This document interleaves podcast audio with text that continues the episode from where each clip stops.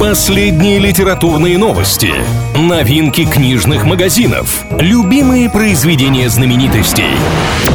Книга ворот на правильном радио. Всем привет, с вами Илья Андреев. В ближайшие пару минут будем говорить о литературе и всем, что прилагается. Что обсуждают?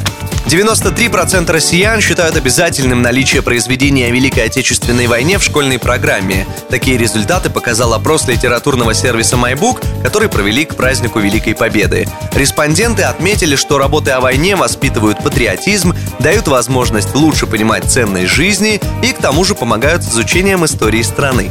Самой важной книгой о Великой Отечественной войне участники опроса назвали роман «А зори здесь тихие» Бориса Васильева. Что читают? Сегодня в этой подрубрике узнаем о произведениях фаворитах знаменитого певца и единственного российского победителя Евровидения Димы Билана. Артист точно рекомендует к прочтению классиков Булгакова, Есенина, а также австрийца Патрика Зюскинда и его парфюмера в частности. Любимой книгой Билан называет работу Паулу Коэльо «Алхимик».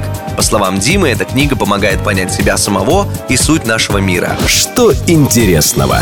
Создатель «Властелина колец» и «Хоббита» Джон Толкин, преподавая в Оксфордском университете, умел впечатлить студентов. Несмотря на то, что на публике он был тихим и скромным человеком, на лекциях и собраниях он устраивал настоящие представления. Толкин наряжался в костюм белого медведя, однажды преследовал соседа переодетым в англосаксонского воина и даже то ли в качестве эксперимента, то ли в качестве развлечения пытался расплачиваться в магазинах фальшивыми зубами вместо денег. А еще культовый автор был неутомимым преподавателем, проводя порой более 100 лекций в год, хотя контракт предполагал чуть больше 30.